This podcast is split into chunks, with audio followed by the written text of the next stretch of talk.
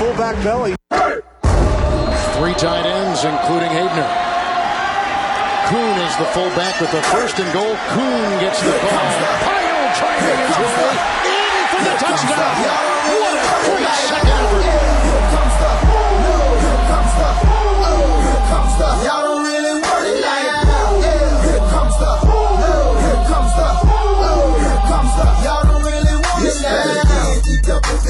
Everybody, and welcome. It's been a while. It's been a hiatus, at least for this twosome.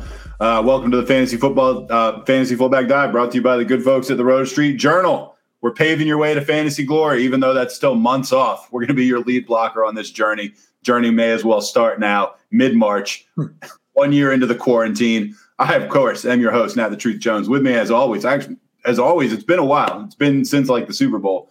Uh, Wolf of Roto Street himself. How you doing, man? Doing fantastic, uh, Truth. It feels just good to have some real, actual football news. There's always that like two month span where there's like, yeah, there's coaching changes, but nobody wants to break down all these play callers and whatnot to even know who's going to be on their team. So to have all this player movement going on, I've kind of just finally sprung out of my hibernation, gotten writing again, and and I just realized how much I actually genuinely missed it. Like it was nice to take a break, it was cool and all, but as soon as I started writing about AJ Brown's like 200 plus targets that are about to come and all the good stuff that we're going to cover in a second, all the juices were flowing and it was fucking great. All the juices, literally all the juices, All the juices. everywhere. so pumped to be like back though, and a couple different juices off the top of my head, but we're talking about all of the juices. We're flowing. Absolutely, it's great to see you. Even though it's, I, I don't like to admit it, it is nice to see you every now and again. So- I know you say that every time. It's like you grudgingly give me uh, some respect, but the respect's there. I, I, you know, I miss hanging out and, and doing the pod with you too. I'm, I'm going to be honest going in. You're going to be more informed on this stuff than me, which is probably maybe not that different than usual. But uh, I'm going to set you up for some uh, for some slam dunks over on your end. I will say this: we've been quarantined for a year. My daughter is just an adamant, uh, you know, obsessive basketball player. She's 10 years old. Beginning of the quarantine, you know, I'm a grown man. I used to be a pretty good basketball player. I would obviously much better than her at every aspect of basketball. We had kind of a shooting competition a couple hours ago, and she just absolutely wrecked me. I mean, I love like it. it was not it was not even close. Like it was just totally nasty, and I'm still reeling from that a little bit. Oh man, So- yeah, that's that's got to be a devastating blow to the ego to lose to. How old is Serena now? Like eight? She's ten. oh my god, Ted, geez, the time is just fucking an endless Right. Point. Oh my She god, she was nine at the beginning of the quarantine. that's impressive though. That is impressive, and I don't doubt it. She's always going to be. a mean, it was it was so it was so much of a butt kicking. I don't know if I'm gonna be able to get it back. Yeah. And if you hear pounding in the background, that's her dribbling, which she is not supposed to be doing while we're recording. So I apologize for that. Uh, the right. grind knows no stop, as as don't we. And we're gonna cover tonight. We originally planned to do losers and winners. We realized that would probably take us six hours to get through. It was just too much. I had on this list. Uh, so we trimmed it to start with the positives, right? We're going to start with the uh, the winners only tonight, and maybe the the so far winners as well. Uh, the, the people that have risen so far. Uh, so that's how we're going to start with this. I do want to give a preface, a little warning on that too, though that. Everyone gets all horny about free agency, as do I. You know, oh my So god, horny. look at these people and their new jersey colors. Kenny Golladay in the Giants blue, like oh Will Fuller in that teal aqua from Miami. It's all oh so sexy, right? But realistically, it's very, very rare for a free agent to actually improve on their points per game. Uh, looking at like top 20, so people who actually matter, top 24 QBs, for instance, 12 of such guys have changed teams in the last 10 years. Only four of them ended up beating their ADP. That's 33%. Six did improve in points per game. So about half. That is by far the best hit position of that. The running backs are pathetic. 40 total, top 36 guys drafted. Only eight of those guys have actually beaten their ADP the next year, 20%, and only 14 uh, improved in their points per game, so 35%. Wide receivers, same type of you know data there. 19 of 50 have impro- beaten their ADP, and only 17 of 50 improved their points per game. Uh, so under 40% for both of those. Interestingly, though, last year of all years, four of four of the receivers to change teams, you know, D Hop, uh, Diggs, Sanders, and Robbie Anderson all improved. So that was like the one outlier year. I wonder if 2020, whatever that is, maybe a changing of the guard. So maybe we have to reconsider these trends. But I'm just laying down the preface don't get too horny for your players. Tight ends is the worst of all. one of 18 has actually beaten their ADP.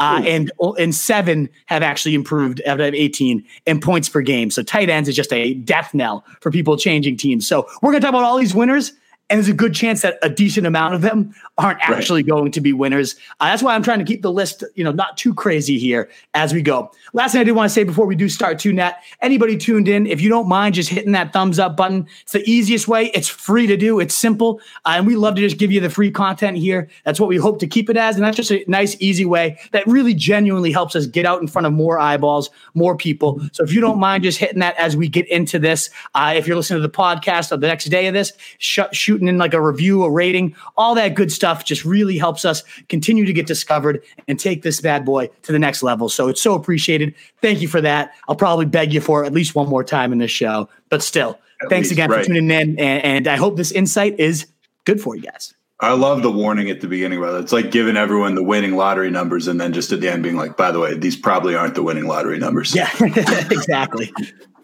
listen at your uh, own uh, at your own risk. Whatever. All right, we're gonna get right into it. The guy that is supposedly number one uh, as far as our winners, but maybe not. Ryan Fitzpatrick from out of the league to top 10 QB, upside with a lot of other nonsense going on. I mean, Fitzpatrick, I saw a stat on him the other day. He's thrown 25 touchdown passes in a season once in his career. And that's it? Yeah, once.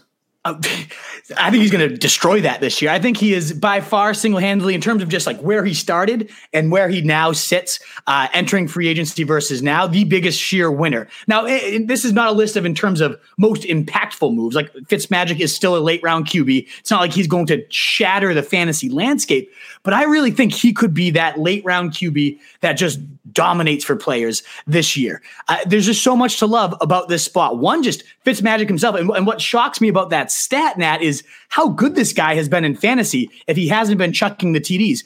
L- listen to this one. In, in 2019, this is sad. This stat just blows my mind. In 2019, uh, once he took over as the full time guy in week seven, you know how him and like Josh Rosen were flip flopping. It was disgusting, and oh, nobody yes. knew Josh Rosen. I really liked Rosen that draft year. did not did not end up panning out for him. Uh, ultimately, from week seven on, only Lamar Jackson scored more fantasy points than Ryan Fitzpatrick from that point on, which is just mind blowing. Um, and it's not really just like a mirage of just one to two huge games that really lifted him up. He has been pretty damn steady over his last 18 full starts with the Dolphins. Uh, he's been a top 12 QB and topped 22 fantasy points in 12 of those 18 games. So 66% of those. Uh, he's only been outside the 24 top 24 just once. So it's not even just like boom or bust. He's been pretty steady even when he like doesn't hit those top 12 numbers. He's still doing relatively well. So the floor is is decently high, the ceiling's been high, and this was in Miami with pure shit to throw to. Parker Gesicki, uh, Preston Williams, Myles Gaskin, uh, who cares about them when you got now Terry McLaurin, Antonio Gibson, Curtis Samuel now added to the, that weapons cabinet? Logan Thomas was a top four tight end last year. So you get that weapons cabinet check. Then you get the eighth most pass attempts in the leagues last year compared to the 18th. Check 10th fastest pace compared to the 26th fastest place, ninth most plays run versus the 20th. I mean, the list just goes on and on from a talent, from an offensive scheme perspective all of this is panning out. So we've seen him do it. Now we're going to see him in an even better environment. And you know he's going to cost you absolutely nothing. Like you're not risking your entire fantasy season to draft Ryan Fitzmagic. You're taking him in your last round and you're probably getting yourself a top 10 guy. And who's better to root for than Ryan fucking Fitzpatrick when that beard is just flowing down? He's finding like the smallest cornerback on the field just to truck over. And you just love it. You just fucking love everything about Ryan Fitzpatrick. So I, I'm stoked about this. He by far is the biggest like single riser in terms of not even on my big board to now in the top 100, top 15 QBs. Love him. I'll give you this. I do really like pulling for the guy. I've I've pulled for him everywhere he's ever been. I don't know why. I mean, I don't know. It seems that seems almost universal. So obviously, I know I'm not alone. There's just something about the guy that makes you want to pull for him. Um, I also I mean, from a real football standpoint, I mean, Washington has a pretty good defense too. I mean, uh, they could be sneaky good next year. Um, Absolutely. Not, not that I would ever pull for them as a team, but yeah, they could be all right. I would love to see that too, right? If that defense and Fitzmagic just becomes a perfect combination, like they're a fun team to. Yeah, it might be hard not to pull for them. Actually, I'd, I'd like to see that happen. Yeah, absolutely. I'm with you. All right. Well, attached to some of that, let's go uh, to Terry McLaurin. His true ceiling will finally be unlocked. And when you had to say wide receiver 11, is that what you've got him ranked on your preseason board? Exactly. Yep. That's where he's now jumped up to uh, wide receiver 11, which is significantly higher than the ECR as of right now, about five to six spots. Um, but I love this guy. And this is not the first time I've gushed about Terry McLaurin. I've loved him since he was a rookie, and I, I, picked him up off the waiver wire. You always have a soft spot in your heart for those guys, but he's been the wide receiver 20 in back to back years. And this is with Case Keenum, Dwayne Haskins, Alex Smith, maybe a little sprinkling of Taylor Heinicke, Kyle Allen, and Colt McCoy. Uh, do any of those names inspire any confidence in you, Nat? No, that sounds like the old Texans uh, carousel of crap that they had those years with yes. uh, Osweiler and those other guys. Exactly. And maybe McLaurin's not getting it done on quite De- DeAndre Hopkins level when he was just becoming like the wide receiver five, no matter who was throwing to him. But top 20 with that type of garbage is pretty impressive. And now you inject, you know, we've seen just so many good things about McLaurin, the 435 40 yard dash. Uh, but what I really love about this guy was as a rookie, he was first in the NFL in contested catch rate, 68.4% of his jump wow. balls. Is there anything better than that with mixing Ryan Fitzmagic, who just loves to huck the ball and let his guys go and get it? We've seen DeVante Parker go from a complete first round bust of a pick to the number two wide receiver behind only Michael Thomas from that week seven on point when Ryan Fitzmagic took over. I mean, that that's not just by accident. And we saw when he Ryan Fitzpatrick was removed last year, what happened to DeVante Parker just completely fell on his face. We've even seen elite guys like Brandon Marshall and Michael Evans have their best statistical seasons with Ryan Fitzpatrick just uncorking it and allowing it to go. And I really don't think Terry McLaurin's all that far off from a guy like Mike Evans, talent wise. We just had the most conservative play, call, not even play calling, just QB in terms of Alex Smith would not throw it deep, would not let his guy go win those jump balls. Uh, there's a great PFF article on this. And also, you know, our guy over here, Kendall, wrote an awesome article. Check out our rotostreetjournal.com slash stockwatch or in the app if you want to ever read any of these. Some great stuff coming out right now. Uh, but the average depth of target was 6.7 for uh, Terry McLaurin, 31st in the NFL for a guy that can really take the top off the defense, for a guy that was first in contested catch rate. That's just embarrassing to not give this guy more shots. And that's exactly what Ryan Fitzpatrick is going to do, has historically done. I think this is the year. You know, Terry has been great, and we've all loved him coming into the season. You know, top 20 guy, sure. This is where he breaks into that top 10. I absolutely love him this season. I will say the contested ball stat that you threw out there that's personally a stat that I've always taken really seriously. I was early on uh, DeAndre Hopkins, like when he was a rookie, when he came out. And the reason was he just caught all the balls that were like in traffic. And I, I didn't really know anything about him coming out of college. And when I saw that, uh, you know, in some of the tapes and stuff, I was like, oh, I think he's going to be really good. And of course, I drafted him about a year early in fantasy and stuff like that. But I mean, you see what he's become. I got a lot of respect for guys that can pull it down in traffic. Absolutely. Uh, moving forward, another guy. This is a guy I feel like you've just been, you know, coming in your pants about more than anybody. Uh, you know, correct me if I'm wrong, but AJ Brown, you're thinking 150 plus targets feels like a floor for him right now. I mean, that does seem like an elite season in the works, as it says on the banner. You got him as your wide receiver five. Why? Uh, one because the Exodus. I mean, yes, it, and to confirm your your hypothesis there, I've come in my pants quite too many times for AJ Brown, and this season is going to be the absolute explosion of all of them. I cannot wait to own this guy everywhere I can possibly get my hands on him. One of those reasons is 224 targets are now up for grabs, almost 50%, 47.9% of last year after Corey Davis is gone, after Jonnu Smith is gone, after Adam fucking Humphries is gone. That's still like, yeah, it's either Humphries who gives a shit. That's still, you know, 70 something targets there, right there. That's the third most in the league of vacated targets and the second most inside the 10 yard line, 15 targets right there inside the 10 yard line. That's 48.3% of those. A lot of those Jonnu Smith little dink, dink, dink, dinks that came at that one yard line we know AJ Brown can do that damage too after the catch, can win the contested yeah. balls. Uh, never mind the fact that all of this happened when he had surgery on both of his knees in the offseason. They said that they were considering shutting him down as early as week two. So he was playing on two bum legs and still had a dominant season for the most, part as a sophomore, nonetheless, too. So if you get a fully healthy guy with this completely wide open uh, target share, when he has seen nine or more targets, that's only happened d- disturbingly, criminally low five times, given how talented he is, how much he can tilt a game when he just gets the ball in his hand, whether he's knifing through the defense, whether he's going deep, he can do it all. I can't believe he's only seen nine plus targets five times across his career. But his 16 game pace in this split when he does see nine plus targets 115 receptions 1792 yards 16 wow. touchdowns 390 fantasy points 24.4 points per game. No wide receiver in the last 25 plus years. Not even randy moss's record setting crazy 25 whatever touchdowns he had.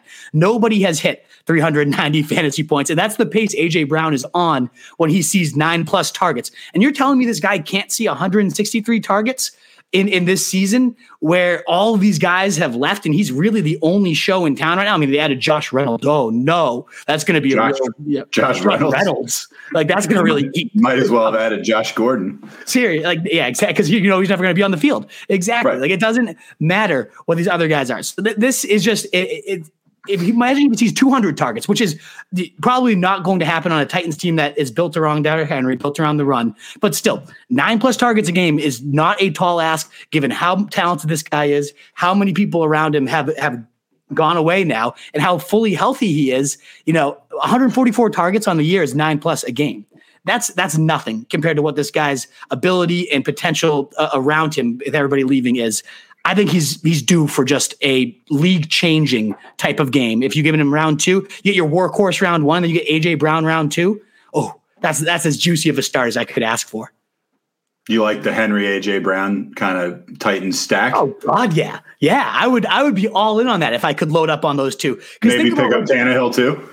Yeah, right. Why not? Right? Because eh, you know Tannehill yeah, I think I would full stack this offense. Now, I am a little bit nervous, right, with Arthur Smith leaving. He's been such a efficient play caller, especially in the red zone. So I am a little bit nervous of is this going to have a trickle down effect on all the players there? So maybe loading up on all of those guys wouldn't quite work. It would have worked out these last couple years though, and really, there's just no one else to get the ball between uh, besides Henry, besides AJ Brown there's no one else there that's really commanding any type of threat, in my opinion. So that's one of those offense that is going to put up points and they're going to be so heavily concentrated in two people. I love those types of offenses. All right. Well, let's stick with them a little bit. Uh, Anthony Firkser, he's a quality penny, penny stock to file away amidst the Titans' target exodus, which the Wolf just alluded to.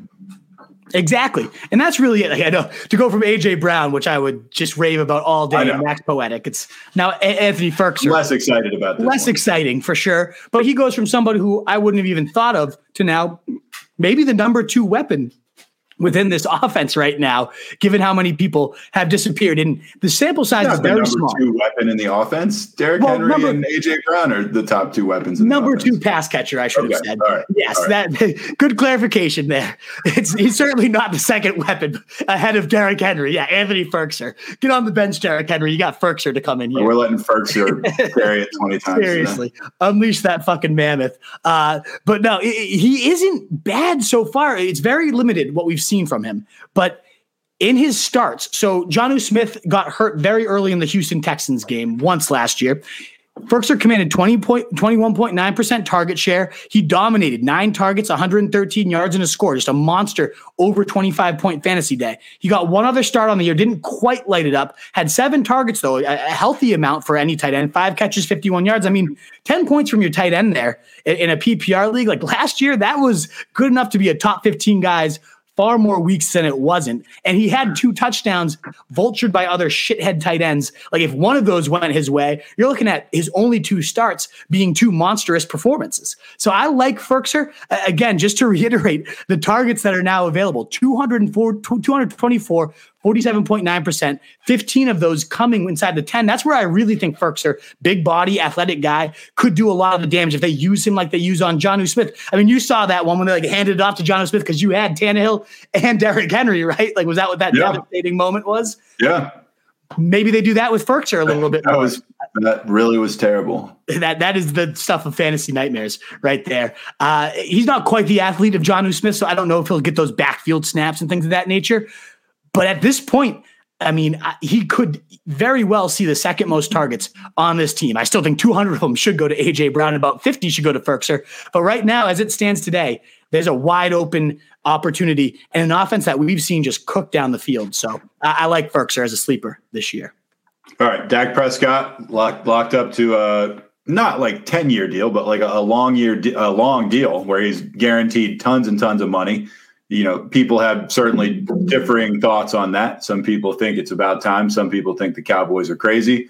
Uh, I'm not going to get into that right now, but you are pretty confident that the Cowboys position players, their skill guys, are going to get a bump from this. Oh, absolutely. I mean, if you just look at what happened last year with and without Prescott, it's it's not even night and day. It's not even Jekyll and Hyde. Like it's just that the gap is insanely wide between how these guys performed with and without him. As a whole, the offense was averaging almost 32 points per game, top ranked offense in the league at the time before the injury. Prescott himself was almost on pace for 6,000 passing yards. 5,000. Oh, I was I was a Dak Prescott owner. Uh, yeah, so that I mean that's something that just was, halted your fantasy. great right three weeks or so. Right?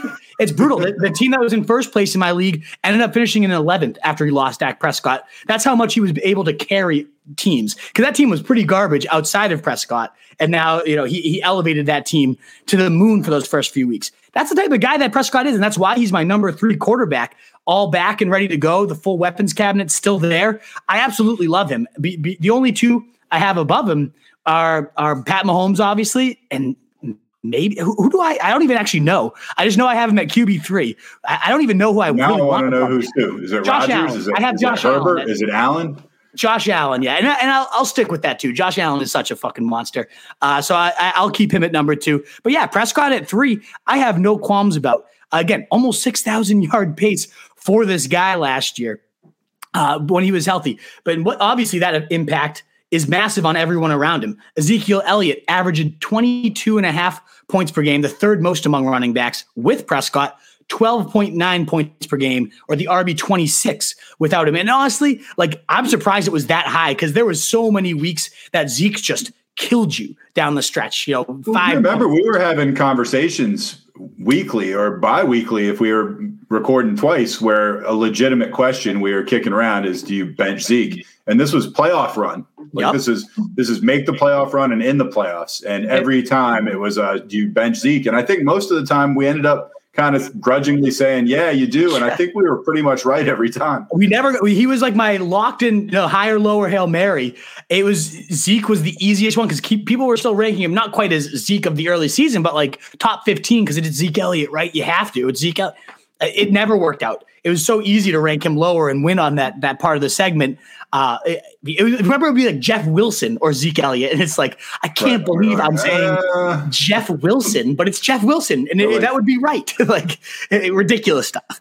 Uh, but he was not the only one. Zeke Elliott was not the only one with massive discrepancies. Amari Cooper, 20, eh, 20.8 points per game, wide receiver three, while Dak Prescott was there, 12.6 points per game, 37th wide receiver uh, with, without Dak.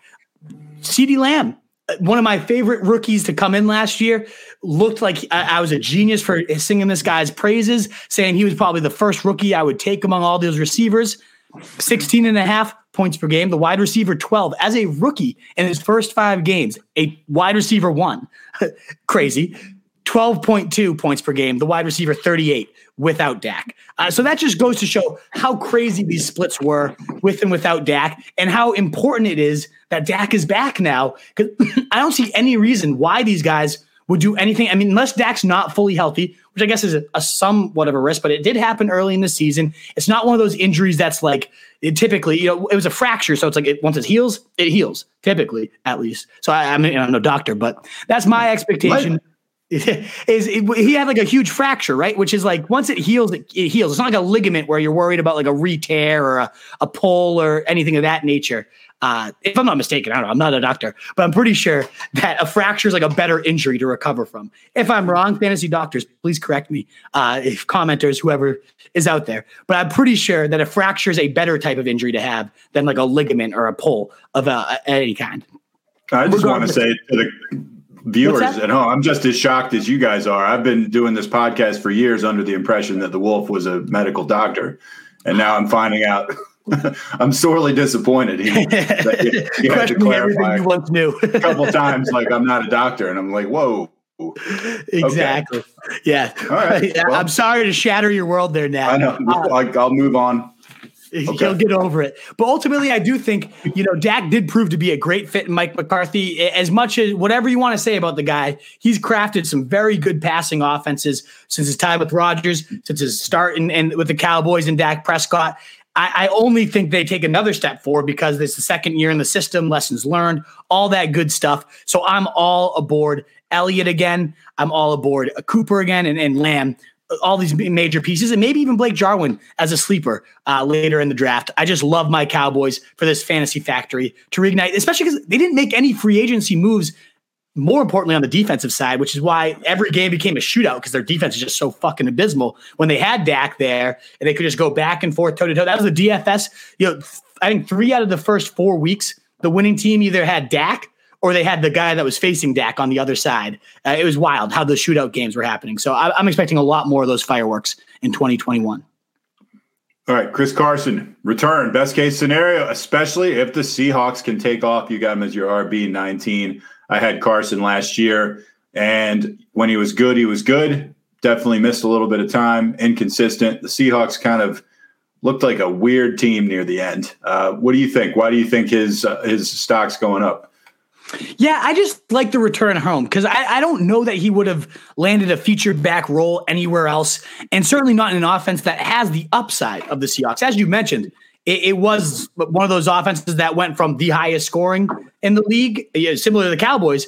There, there was a, a half of the league, the first nine weeks, where nobody could put up the points that the Seahawks were, especially the Cowboys once they lost Dak couldn't even keep pace with them. And then for whatever reason, they reined it in. They got all conservative. They got went back to their Seahawks roots of just running it far too many times and not letting Russ cook. It was awful. Uh, but either way, Chris Carson was still pretty damn steady, pretty damn sturdy. He's been the running back 13 and running back 14 in fantasy points per game the last two seasons. He's been a top 24 running back in 20 of his 27 last games played. That's 74% of them. And he's only been below 10 fantasy points three times in his last 27 games. So, I mean, as you said, like he, he had his down games, but it was never like he was killing you. He always no. was getting like 60 yards and a score. In fact, no. a Seahawks running back scored in every single game except two last year. He's a so, pretty good pass catcher, too. So, in any sort of PPR format, yep. you were getting a little bump there. Yeah, especially last year. We had multiple, we had games with multiple receiving touchdowns.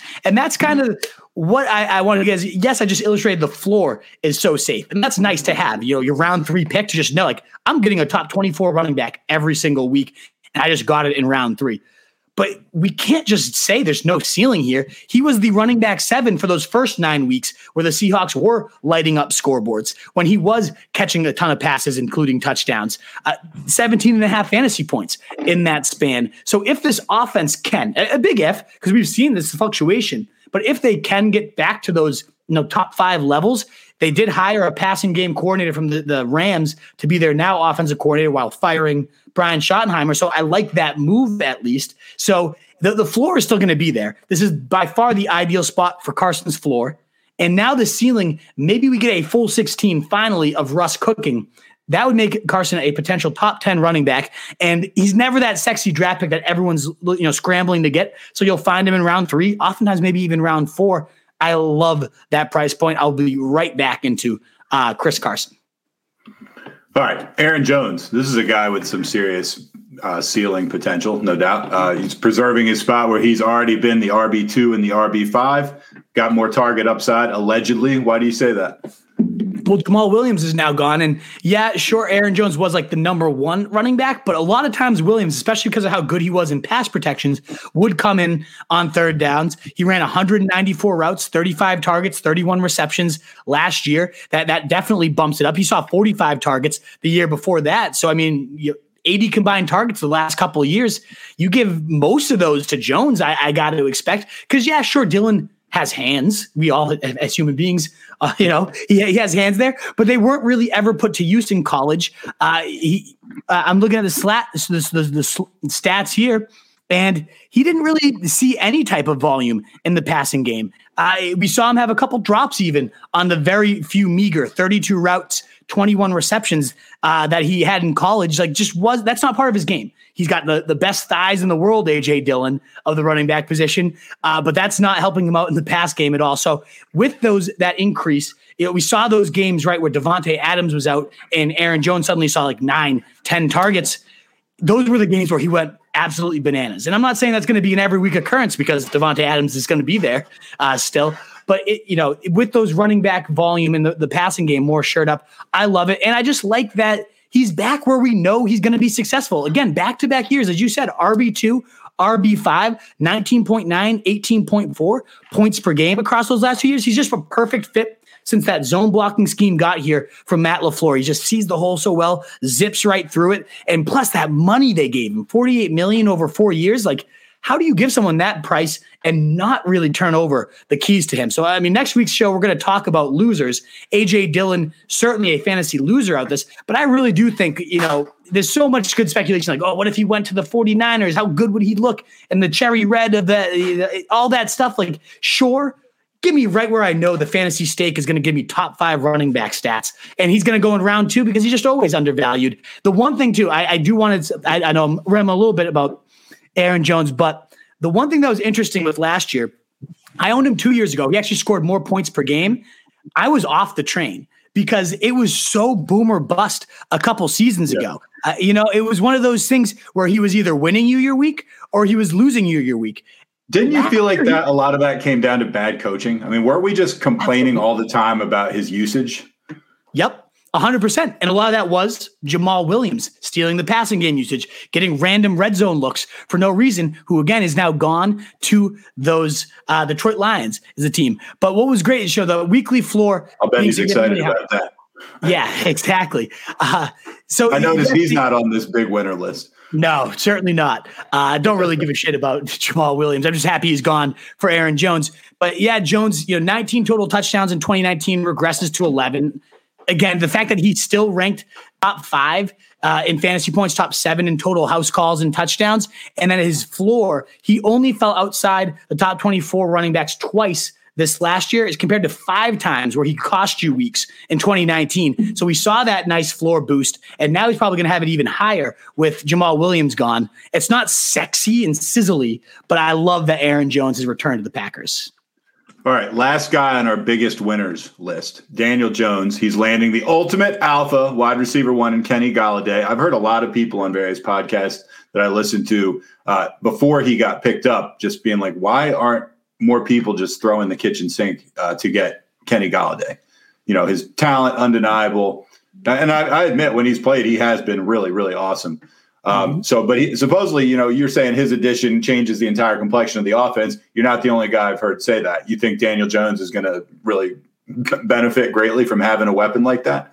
If Daniel Jones is any good himself, then right, yes. Which is not like a slam dunk. No, not at all. We don't know quite yet. We've seen glimpses of amazing Daniel Jones. In fact, two years ago, only Lamar Jackson had more 30 point fantasy games than Daniel Jones. So, like, we know there is a ceiling there, and it's a very, very high ceiling for Daniel Jones. But we've also seen a disturbingly horrible floor. Uh, it, it, how much of that was weaponry and how much of it's play calling, we don't know yet. But for now, we at least have the weaponry excuse off the table because Golladay when he is healthy, is an elite alpha. He is big, he is fast, he is strong, he's everything you want from your wide receiver one. And he was third in in uh, contested catches across these last two years. I know you love the contested catch rate, so I wanted to make sure I got that on there for you. Oh, Golladay's a guy that's up there too, right? What's that? Golladay's a guy that's up there too. yeah, third, third yeah. in the last two years, right. 36 contested catches. Uh, right. it, jump balls go from 50 50 to like 65 35 when you have a guy like Kenny Golladay. Uh, and Daniel Jones, you know, for all his faults and, and all the disturbing floor we just talked about and falling on his face when no defenders are near. That's the only thing I'm going to remember about that just notorious. He's still according to Pro Football Focus, had the best passer rating on passes of more than 20 plus yards. There, I think that can't possibly be true. I, I, mean, Pro Football Focus, you can have your qualms with them uh, however you want. I don't know how that's necessarily true either. Uh, but still, I do think Daniel Jones. I've seen glimpses where like this guy has a very live arm and, and, and a lot of talent. My biggest worry here is Jason Garrett still the play caller and just him standing there and like clapping. I just fucking hate Jason Garrett. I want him out of the league and done war. He had his years where he, you know, Tony Romo lit it up. Uh, we had plenty of explosive Cowboys offenses, but I, I think that's a lot more about Tony Romo than it was Jason Garrett. Even still, though, if Daniel Jones is going to take that next step, and we've seen a lot of those like Josh Allen, like, oh, he was so raw, and then you got his number one, and this offense just blew up. I mean, th- there's a lot of those parallels. He has his number one now. He has the arm. He certainly can sling it deep. I just think Brian Daboll for the Bills is a significantly smarter human being than we've seen Jason Garrett ever be. So many four wide receiver sets, no huddle, pushing the pace. That's just not Jason Garrett. Maybe it will be this year. He certainly has all the talent around him he needs to thrive. Either way, like Daniel Jones was 28th on my QBs. Now he's in a top 20 spot for me uh, because of this weaponry, because of the complexion of the offense. Now you get Saquon back, you get a couple linemen back, Solder, a little improvements there. I, I do think everything is around him that there should be no more excuses other than Jason Garrett or Daniel Jones sucking himself. And I will take that risk. Not over Ryan Fitzmagic, my favorite late round QB, but I will take that risk uh, in the late rounds of uh, fantasy drafts, no doubt about it.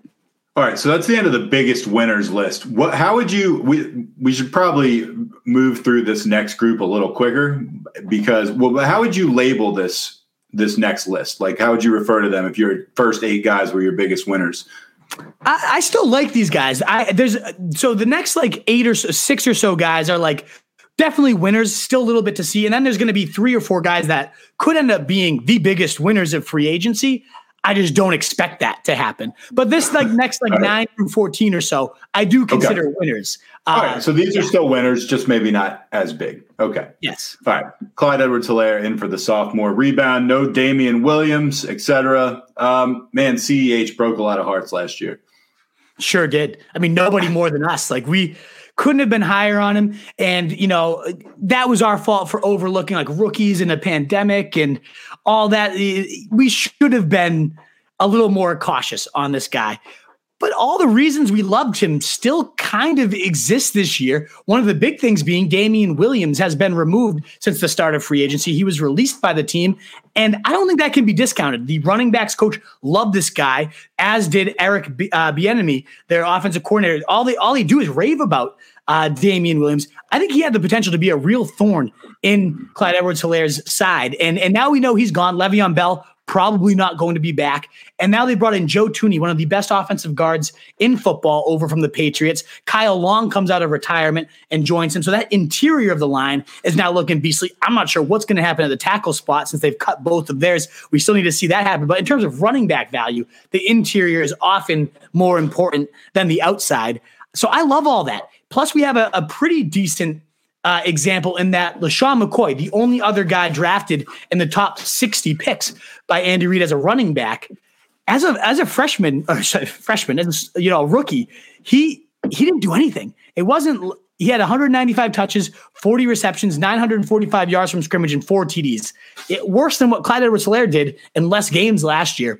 And then the next year, we saw LeSean McCoy's totals almost double across the board 285 touches, 78 receptions, 1,672 yards, and nine TDs. Now, obviously, it's not like a lock that he suddenly goes from a, a mildly used rookie to then this blow up sophomore.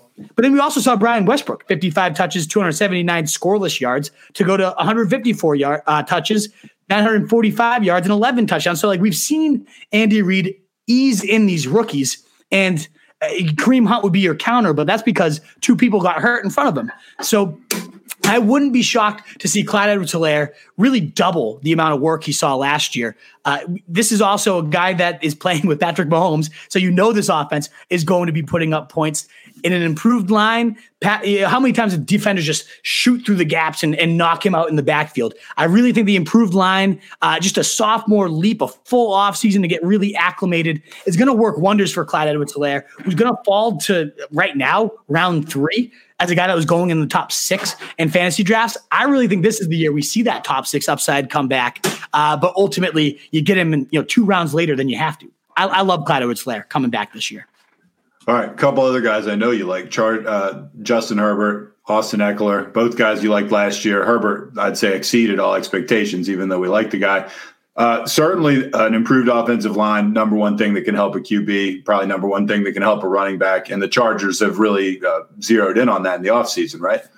A hundred percent. You know, they go from literally the worst center in football last year, Dan oh, Feeney, whoever that is. I, I don't know who Dan Feeney is. Uh, hopefully his family members aren't listening. Sorry, Dan Feeney, if you are. Uh, absolutely horrendous player. Most hurries in the league, most pressures in the league. Uh, not even really close on that list. They go out and sign Corey Linsley, who was the exact opposite of that. The right. fewest pressures, actually zero pressures allowed last year, and a top three guy in run blocking among centers. So all of that is fantastic. They also addressed the line uh, with. Uh, um, a tackle as well, Matt Feiler from the Pittsburgh Steelers, who who started the past two seasons. So is he great? Mm, probably nothing amazing, but certainly better than anything the worst line in the league had to offer last year. So, two big talent injections into this line for a, a quarterback that thrives if he has that time to just uncork that that unbelievable arm. I absolutely love an improved line for Justin Herbert. I, I think Justin Herbert's going to be that Josh Allen of this year. I think they're going to add at least one more receiver in the draft. Uh, you already have Keenan Allen. You know, Mike Williams still can go and, and, jump over any defensive back, and Austin Ekeler, of course, is amazing. So I really do think Justin Herbert's going to be that guy that falls to like round seven, eight, and then by this time next year, we're like top three, top, you know, top two. I, I really think Justin Herbert has that much talent. He's got the weapons around him. Now he has the offensive line to protect him, and I really think Austin Ekeler is going to leap up again as well. You know, just a season removed from being a top four running back, and that was with sharing the backfield with Melvin Gordon. A couple injuries last year got in the way from him really truly hitting his ceiling, and that now has his price falling back to mid late round two. Have give me that all day behind an improved offensive line, and offense is going to be even better. The one question mark is how is this play caller, Joe Lombardi, comes over from the Saints? Love that background, but his one stint as a play caller with Detroit was absolutely god awful. Uh, so who knows how that will end up playing out? But so far, so good. Saying we're crafting this offense with you know Justin Herbert in mind. Obviously, you know coach speak that you expect to hear, but it's still good to hear when we've seen so many stubborn coaches try to fit square pegs into round holes. Uh, I, I, think we're going to see Justin Herbert really uncork it, have a lot more time than he's used to, and it's going to just work wonders for this entire offense. Just the first thing you gave on that line just really got my attention. You're talking about the worst blocking center in football, replacing him with a guy who literally did not give up a pressure the entire season. Can you imagine just the security, especially for a right. young quarterback, knowing just pretty much knowing 100%, like, I'm not going to have trouble up the middle. Like, I'll, I'll be okay. My center will take care of me. That's just such a confidence booster. You know, got to I mean? be, got to be the biggest type of exactly like just the mentality coming into the drives. I love it. Absolutely. Jared Cook. This is a guy who's broken some hearts over the years. Massive TD upside, not done yet. Sorry, Parham truthers. Explain, unpack that headline for me. What's going on there? Uh, but Jared Cook, the last two years, only well, let's ask you this one. Who do you think has the most touchdowns among tight ends across the last two seasons? Uh, I feel like this is a loaded question. I would have said Travis Kelce, um, but would the answer be Jared Cook? No. okay. It's Jared Cook is tied with Travis Kelce for second. The first is Mark Andrews. Oh. Uh, across the last two seasons. So that just goes to show you, though, tra- anything when you're tied as a tight end with Travis Kelce in any statistical realm is pretty damn good. This guy has been scoring at a massive clip when he's with the Saints the last two years. Oh, Joe Lombardi comes over from the Saints, who, you know, you go out and get your guys that you know can thrive in the offense you're trying to implement. He went right out and got Jared Cook, who is rumored to have run a 4-4 at 240 pounds, 6'5. Like we've seen the touchdown upside because of that massive frame, but he can also really get vertical down the seams. He is getting older, which makes me a little more nervous. I, am getting toward that point where there's guys that's just like you're too old, we'll not draft you. I, I, do have some ageism, but I think uh, Jared Cook is a guy I'm going to make an exception for because after Keenan Allen, yes, like I said, I like Mike Williams. I, I like a lot of the, you know, Guyton. Who, who, who, are these other guys that actually exist? I hope they go out and draft like a Ja'Marr Chase, for example. But really, I think there's some huge touchdown upside because I think this Chargers team is going to rank top five in fantasy, uh, in total points and fantasy points among among everybody. I, I really think it's going to be similar to that Bills turnaround we saw. As I said, Josh Allen, uh, you know, Justin Herbert's going to be that Josh Allen this year, in my opinion, and that means people are going to have to catch touchdowns, and they're not going to all go to Austin Ekeler and Keenan Allen. If they're in the red zone as much as I think they are, we've seen Jared Cook be a proven monster in this area. I think he has all the skills he needs, even at a little bit of an older uh, age here, to, to just get it done at a really high level. And because of the age, he's going to fall in drafts. I think he finishes the top 12 tight end that you're probably going to be able to get uh, towards the last rounds of your draft. I love it. All right, this next one, we really got to talk about this. Cam Newton regains late round Q- QB appeal with vastly improved weapons cabinet if he's the guy. Okay. I'm not going to argue with you that the weapons cabinet has improved.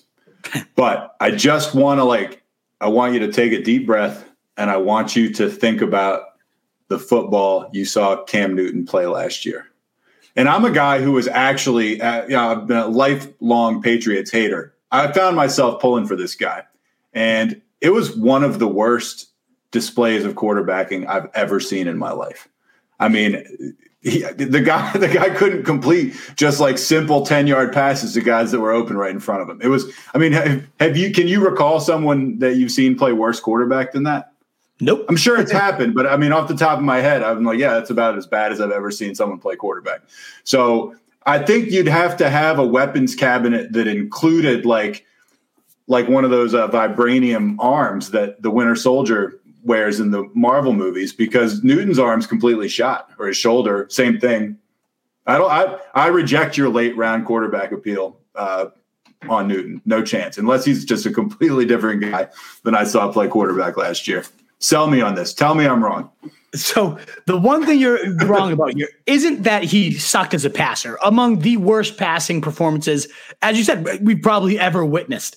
Uh, it, was horrendous, and I can't sit here and say I'm confident that he's going to suddenly magically improve because he gets a full off season as a passer. Uh, he's never been a great passer, and that was some of the worst throwing we've ever seen in our lives. So and, and, I will also preface that I wouldn't be shocked if the Pats go at, at a, a high end rookie at pick 15 or trade up and get somebody, and that we might be talking about a different starter in a couple months here.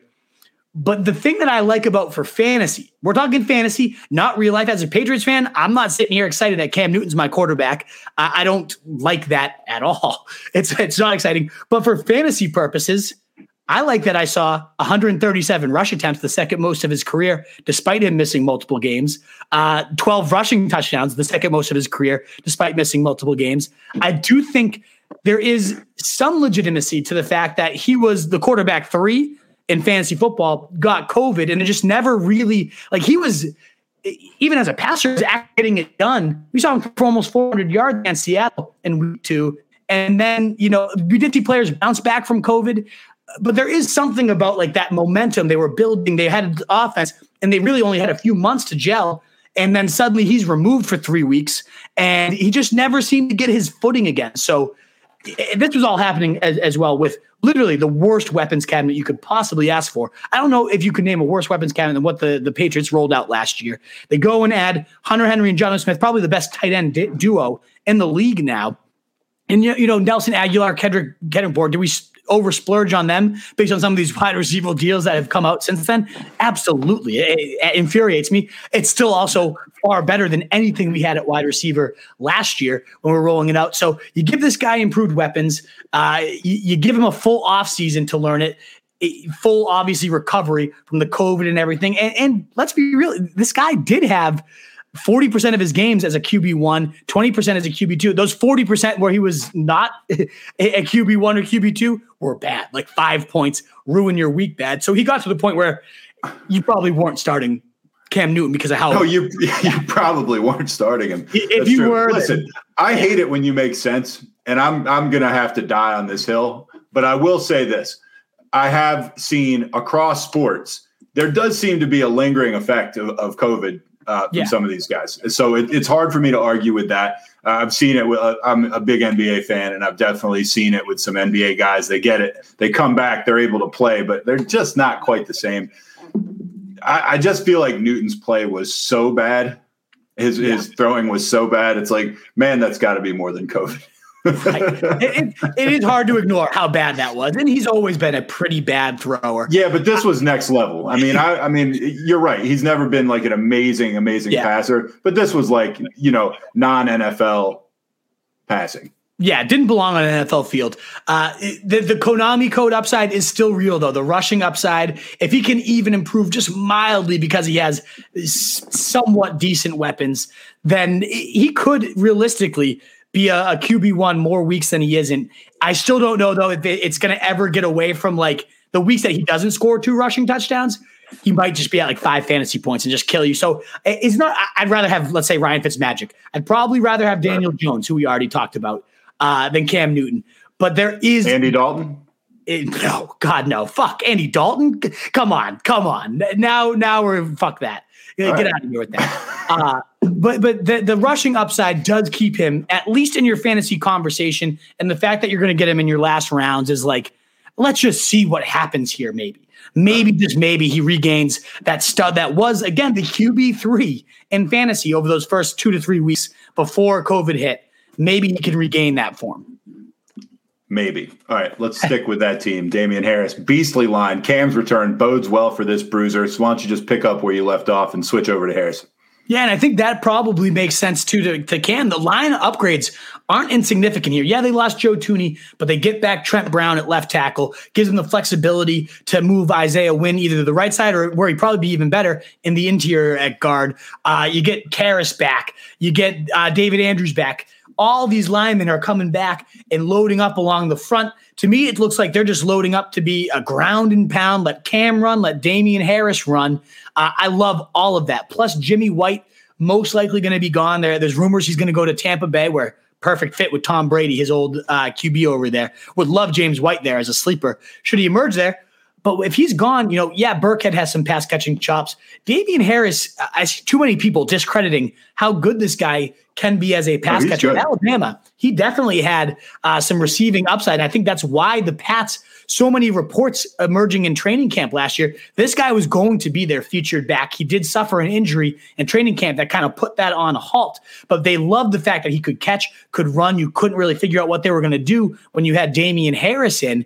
We didn't see that capitalized upon too much last year, but I think that just because it wasn't used doesn't mean it's not there. I think there's some receiving upside, especially if James White leaves behind this beastly line in a power based attack. I think Damien Harris is a guy that could run for an 800, 900 yards in this committee, 10 to 12 touchdowns, and catch 40 balls. And you're going to probably get him at around eight or nine. Love the upside stab that you can take on Damien Harris as of right now. All right. Last guy on the maybe kind of winners list, but not all in. Tyler Higbee, No Gerald no Gerald Everett. He's been glorious for his value in the past. It's actually true, I would say. His value has not been super high and he has produced a decent amount. All right, sell me on Tyler Higbee if you dare. Now, get how crazy these splits are. I've never actually seen anything quite like this. When one player's removed, a player go from like eh, this is this is the most drastic example I've ever seen. So he's only had five games without Gerald Everett across his career. You might remember those games because they were two seasons ago at the end of the year where no tight end was on more championship rosters than Tyler. Oh, yeah. He had a Oh, yeah. crazy end to 2019. Only him and Breshad Perriman, the two highest owned guys on fantasy championships, just still blows my mind. But in the the 24 games with Higbee, I mean, uh, with Gerald Everett, sorry, seven points on average, uh, three receptions a game, you know, two touchdowns over a course of a season, 32 yards. Just Pedestrian numbers. pedestrian would be kind on those numbers, like n- not usable, hideous, disgusting. You don't want him on your team. Awful. Without him, without Gerald Everett in five games, he averaged 23.24 fantasy points per game. That would be three more points than Travis Kelce averaged last year in a, in a record setting year. 7.8 receptions, a touchdown per game, so 16 over the course of the season. Uh, on 160 targets uh, was the pace, and nearly 100 yards per game was on pace for 1,510 yards. So, so we're talking a 1,510 yards, 16 touchdown, 125 catch season from Tyler Higbee in the games where he did not have Gerald Everett play. Well, and I mean, obviously that's not sustainable, but No. you could chop a big chunk out of that and still have a real good tight end season. Absolutely. And that's kind of what I'm hoping happens. They add DeSean Jackson. I mean, that's obviously a different type of weapon. So I don't think that eats into his workload too much. I don't think we, obviously, we're not getting that base. And I don't know that I'm overly optimistic that we even get like half of it. But the fact that that existed still has to at least suggest there's a ceiling here that could win leagues. And after last year's dud, a lot of people bought into it. You know, the the, the last five games, the recency bias had people buying Higbee as like a, a around 9 10 guy. I think this year you're going to find him fall to the, the last end of your drafts. And people are going to forget that that ceiling existed. So this is just a reminder that Tyler Higbee won more leagues than anybody else in 2019. And the guy that was in his path, once he was removed, that facilitated that breakout, is now gone. So I just saying, just saying, maybe just maybe Higbee could be a monster. All right, before we get into our last three guys, which are guys that have won so far, but things could change. Uh, I just want to remind everybody to give us a like. The Wolf said he was going to do it at least one more time throughout the podcast. He's been sleeping on that, but he's been just spitting out information, uh, you know, like one of those old supercomputers from like the 50s. So you'll forgive him for getting about that. Give us a like; it really helps out uh, on any of the, you know, uh, whatever you're watching on Periscope, YouTube, Facebook, whatever. When you listen to the podcast, like that one, uh, subscribe, give us a rating, all that good stuff. Yeah, just that, and that's a good point out too. Like a lot of people do catch us live, and that's awesome. We appreciate it. We love having you live. We have 20 comments already. Would love to see that uh, number. We had some podcasts in the season where we got like 200 something questions. It was awesome. Oh, right, where we had to like I had to physically 10, 10 pull myself away. Yeah, exactly. Yeah. Like four four hours later, that was that was the best. Uh, but if you do prefer audio, we do have this all in podcast form. The Fantasy Fullback Dive on iTunes. You can find us there. Uh, so check that out. And all these news we're breaking down, if you prefer written format, you like to read in addition to, to listen, you can just find all this at the rotostreetjournal.com slash stockwatch, where we just hit all these little quick hitters or find it in our app. Uh, search Roto Street Journal only on Apple right now. We're trying to work and get on the Android phones as well for all you weirdos that don't use uh, Apple phones. when, when you, you said when you said if you like it in written form, I thought you were going to say we had one of these interns like jotting all this down by hand, like transcribing, the podcast in shorthand. Exactly. Uh, love it. Um, all right. Yeah. Check, check, out all that type of content. Well, if you love the video, great. Stick with us there. But if you prefer audio, you can find our podcast. You can find all our written content at rotostreetjournal.com, specifically for these little blurb hits, rotostreetjournal.com slash stockwatch. And thanks you again. Know, speak, so speaking of watching stuff live, as obviously probably more people listen to us, you know, afterwards or watch us afterwards. Uh, I was trying to explain to my kids the other day uh, the difference between TV now and TV when I was a kid, and about how if you wanted to watch TV when I was a kid, you had to show up at Wednesday at eight thirty if that's when your show was on, and if you didn't, yeah. you just didn't see it, and they exactly. like just looked at me like I was completely insane. Right. And no I mean, on demand. like, well, my son, who's five, I told him this and he was just really confused. He asked a bunch of follow up questions and then he kind of paused and then he just said, because it was such an alien concept to him, he goes, Did you have phones when you were a kid? and I said yes, but then I realized the phones we had when I was was a kid did not, not resemble phones like we had now. It's like, yeah, we had like a rotary thing with a cord that was attached to the wall uh, and so if you wanted to talk to your girlfriend, you had to stretch it around the corner. Um, you know, so anyway, oh man, sorry for this tangent, but uh, just reminded me. of that. It's the truth. Remember, you had to like record things on like VHS if you wanted to like catch a replay. yeah, something. and there was like there was like one kid in the neighborhood who might know how to program a VCR, exactly. and he was, and he was like a real shithead, but you had to kind of be nice to him because he, could tape, he could tape your shows because it was like learning like some uh, extremely complicated mathematical equation.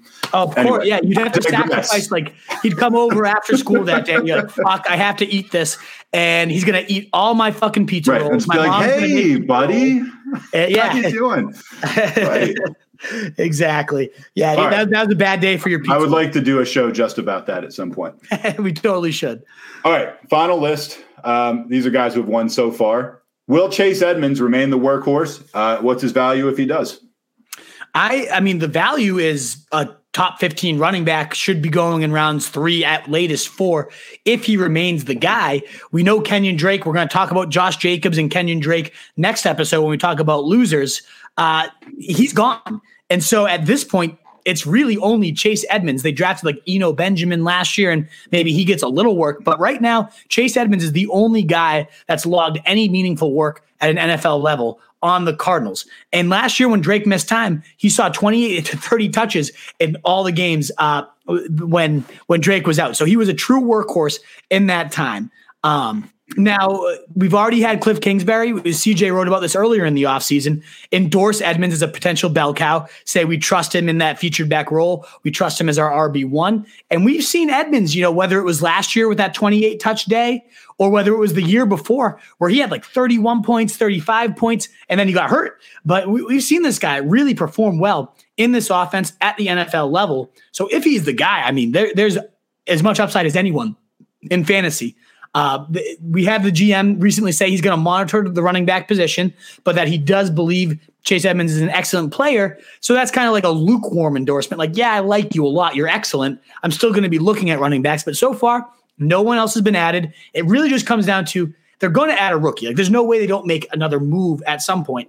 It's just a matter of do they draft somebody like in round one, like Najee Harris or uh, you know Travis um, Etienne from over at Clemson, you know, if that happens, then okay, fuck, like Chase Edmonds, that that hurts because he might lose the job. If if they don't draft a guy in the first day, maybe the last, you know, the second day, Edmonds has to be the guy considered the favorite to enter as the horse. So I like his odds of you know paying off a third, fourth round price if you're taking like some risks in early best ball. It could come crashing down. Um, uh, he's a guy though that really could end up being. We talk about Ryan Fitzpatrick, the biggest winner, Chase Edmonds would go down as the biggest winner if nobody really serious is added. I just want to say I, I wholeheartedly agree with that being a lukewarm endorsement. Can you imagine endorsing uh, your relationship with your girlfriend or your wife or whatever that way? She's like, "Hey, like, are we gonna be together forever? Like, do you still love me?" And just like, absolutely, unless I meet somebody hotter. Um, I'm monitoring the market, but you are I mean, excellent. I'm looking. You are excellent, honey. I am checking out literally every woman who walks by me uh, when I pass her on the street. But until one of them reciprocates, you know, my affection, yes, analogy. you and I are, are a pair. that is in. that is a fantastic analogy. Yeah, you are but excellent. I'm gonna. You're excellent.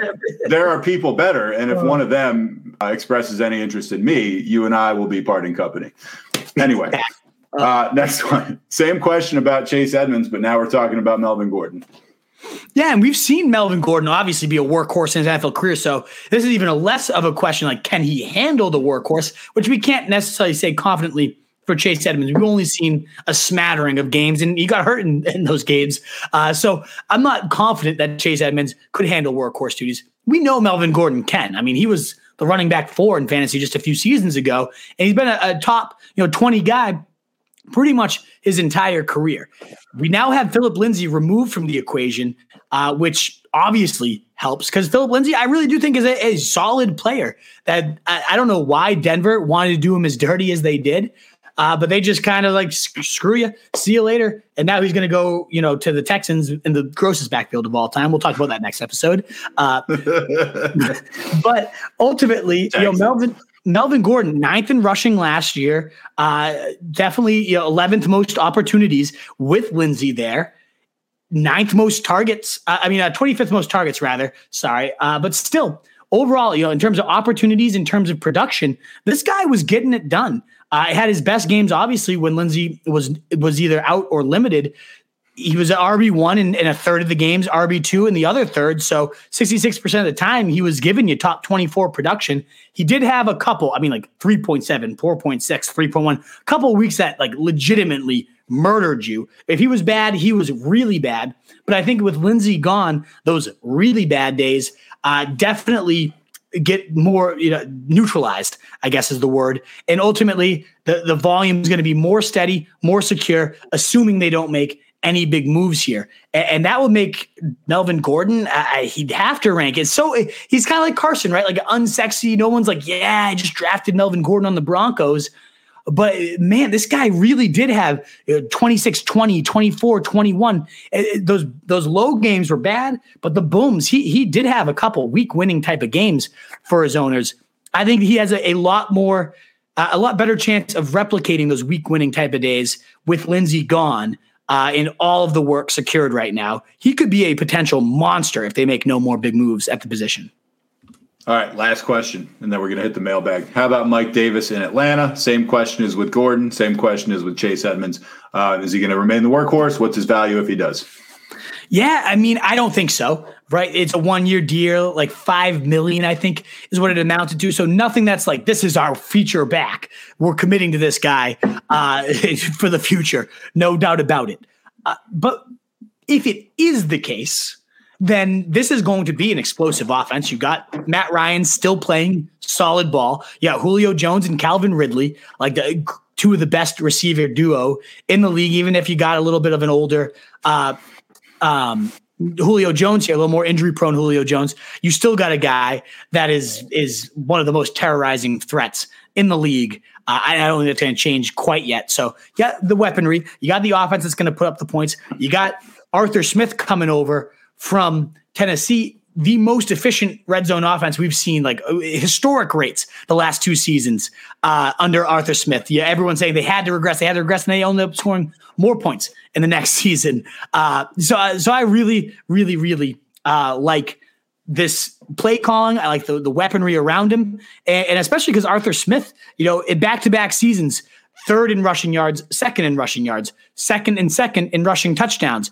10th in most attempts, second in rushing attempts. And yes, of course, when you have Derrick Henry in your backfield, like that's the complexion of your offense. Of course, you're going to base it around the run. But this is like a, a former tight ends coach, kind of like one of those you know, hard nosed, love to grind it out, pound the rock type of guys. I do think that's part of his offensive identity. He loves to use that to set up the big plays, set up the play action. And I don't think Mike Davis is that guy you make a centerpiece that you then feed like 370 carries. So that's why I think they're going to draft a Najee Harris or somebody that's their true centerpiece and that Mike Davis ends up just being a mere handcuff.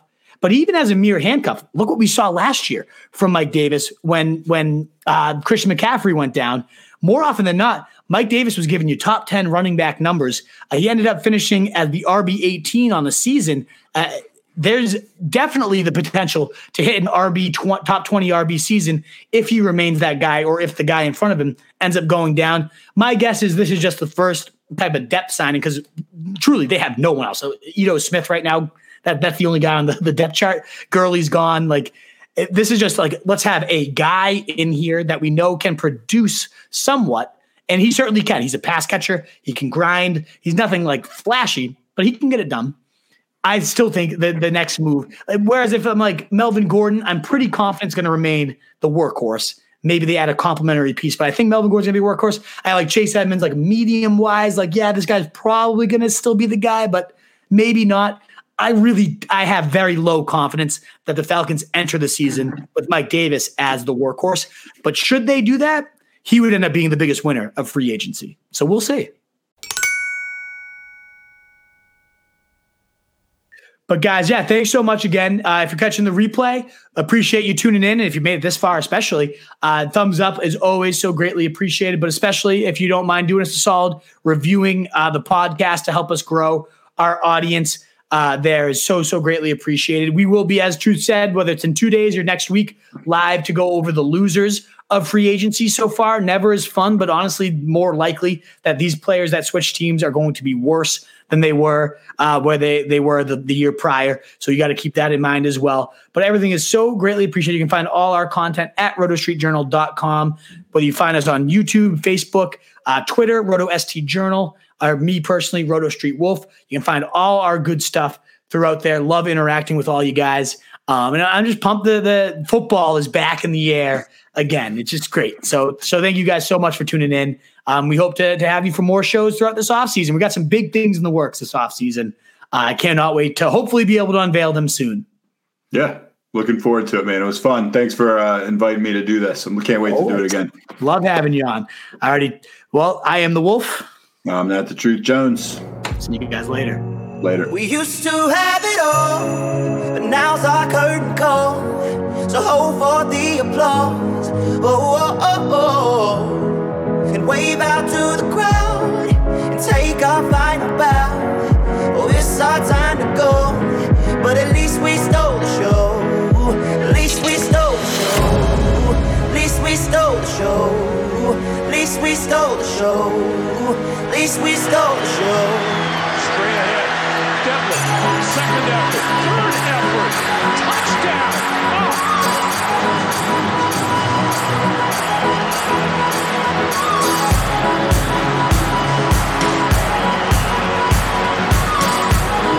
That's pretty awesome. That's old-fashioned football right there, folks.